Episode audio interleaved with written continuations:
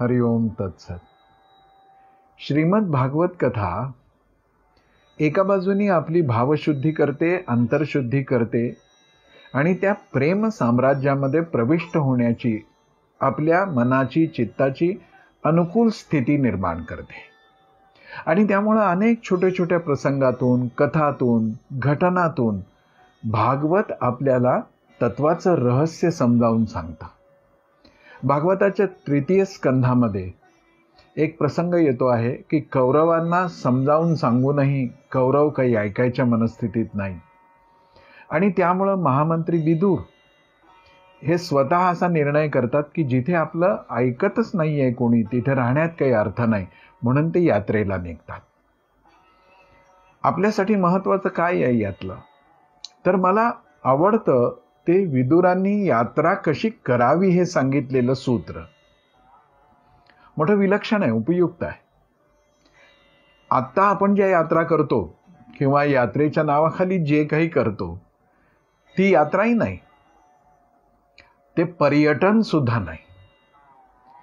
विदुर काकांनी असं सांगितलं की यात्रा करायची असेल तर कशी केली पाहिजे तर शरीराला सुशोभित न करता. अवधूत वेशामध्ये आप्त स्वकीय आपल्याला ओळखणार नाहीत अशा पद्धतीचा वेश परिधान करत.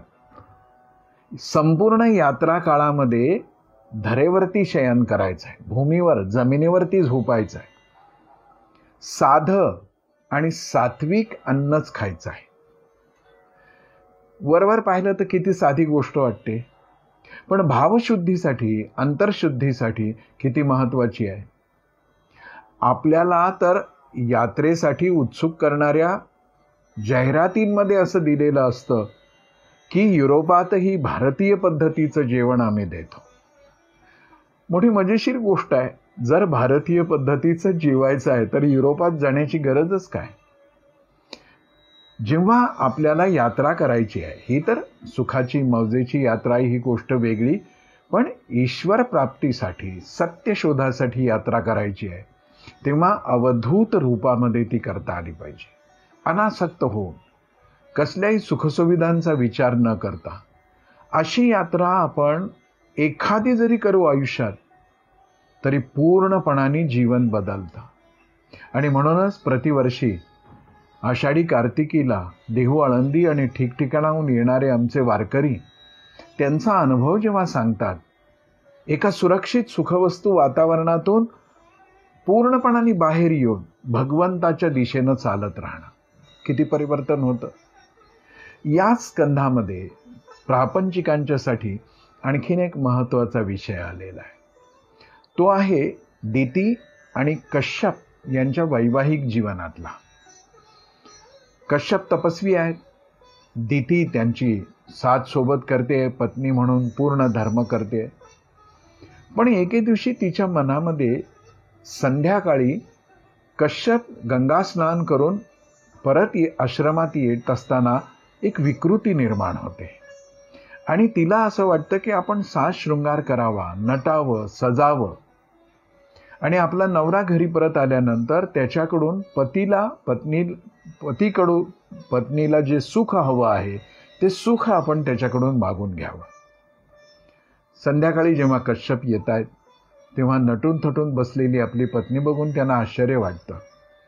आणि जेव्हा पत्नी आपल्या मनातली इच्छा व्यक्त करते तेव्हा तर कश्यपांच्या पायाखालची जमीन हदरते. ते म्हणतात की तिन्ही सांजेची वेळ भगवान शंकर आणि माता पार्वती भ्रमण करणारी वेळ आहे. अशा वेळी आपण कामेच्छा पूर्ण करणं चुकीचं आहे गैर आहे अनैतिक आहे.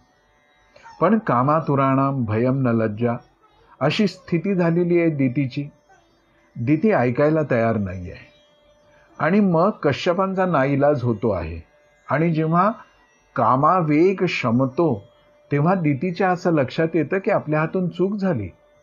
आणि मग दिती आपल्या पतीकडे कश्यपांच्याकडे क्षमा याचना करते. तेव्हा कश्यप सांगतात की जे झालं ते झालं. याचं फळ तुला भोगावं लागेल. तुला भोगावं लागेल मलाही भोगावं लागेल. दिती विचारते की याचं फळ काय? ते म्हणतात की तुझ्या पोटी दोन असुर जन्माला येतील. हिरण्याक्ष हिरण्यकश्यप. आणि मग इथे भागवतावरती भाष्य करणाऱ्या संतांनी. खरं तर श्रीमद भागवत कथेवर श्रीधरांचं जे भाग भाष्य आहे ते विलक्षण आहे.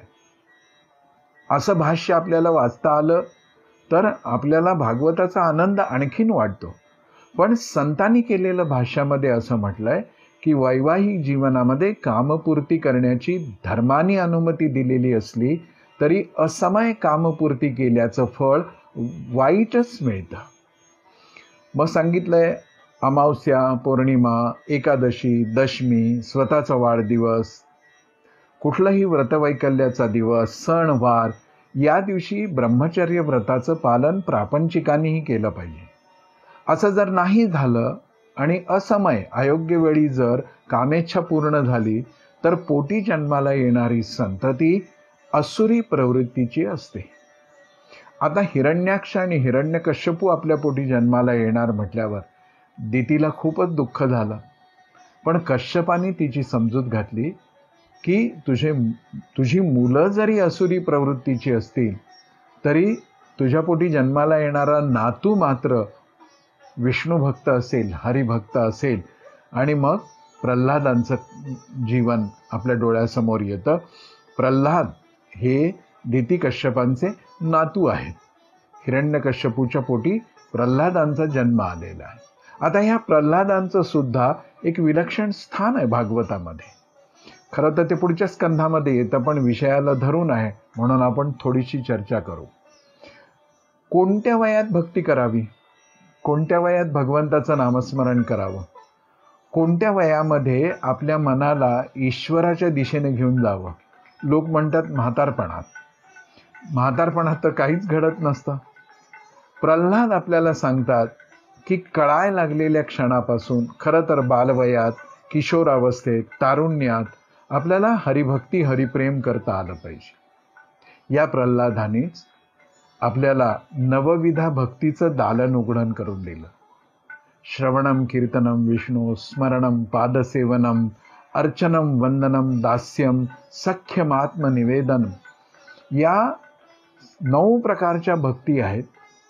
तसं बघायला गेलं तर त्या वेगवेगळ्या नाही आहेत.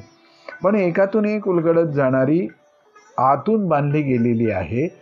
श्रवणापासून सुरुवात करायची आहे आणि आत्मसमर्पणापर्यंत आत्मनिवेदनापर्यंत आपल्याला पोचायचं आहे. शेवटी आपलं काहीच राहत नाही. हे तत्वज्ञान देणारे भक्त प्रल्हाद असुराच्या पोटी जन्माला आले. याचमध्ये आणखीन एक सुंदर प्रसंग येतो. असाच. देवहूती आणि कर्दम यांच्या पोटी जन्माला आलेल्या कपिलांचा. हा सुद्धा प्रसंग पाहण्यासारखा आहे. आणि विशेषत कलियुगामध्ये या प्रसंगाला आपण नीट समजून घेतलं पाहिजे वर्तमानामध्ये. हा प्रसंग समजून घेऊच. पण त्यापूर्वी दोन गोष्टी लक्षात घेऊ भागवतातल्या की इथे भागवतामध्ये लहानांकडून उपदेश घेण्यामध्येही संकोच मानलेला नाही. जसं आपण सुरुवातीला गोकर्ण आणि धुंदुकारीची कथा पाहिली त्यातही असा एक संदर्भ येतो की प्रपंचामध्ये अडकलेल्या आपल्या पित्याला गोकर्ण उपदेश करतायत आणि वडिलांना सांगतात की आता बस किती लक्ष घालाल प्रपंचात? माझी बायको माझी मुलं माझं घर माझा संसार. तुम्ही आता खरं तर वानप्रस्थाश्रमी व्हायला पाहिजे आणि या सगळ्यातून मन काढून भगवंताच्या दिशेनं लावलं पाहिजे. पुढे भक्त प्रल्हादानीही अनेक ठिकाणी आपल्या असं लक्षात येतं की वडीलधाऱ्यांना उपदेश केलेला आहे. सुदैवाने गोकर्णाचा उपदेश वडिलांनी ऐकला. प्रल्हादांचा उपदेश हिरण्यकश्यपूने नाही ऐकला. पण हा पुढे देवहूती आणि कर्दमांच्या पोटी आलेल्या कपिलांच्या बाबतीमध्ये प्रसंग येतो. तेव्हा तर आपल्याला मोठं आश्चर्य वाटतं. कपिल हे ज्ञानी आहेत योगी आहेत.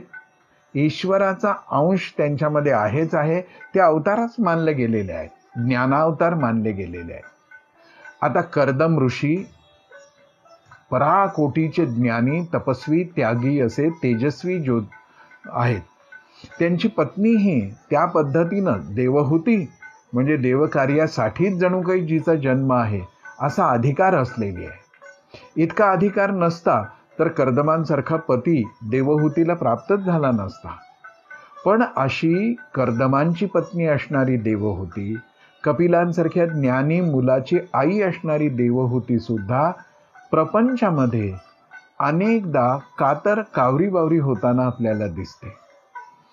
आणि जेव्हा ती अशी अस्वस्थ होते बेचैन होते तेव्हा तिच्या असं लक्षात येतं की आपण कुणाकडे जावं? कुणाला आपल्या मनाची ही घालमेल समजावून सांगावी?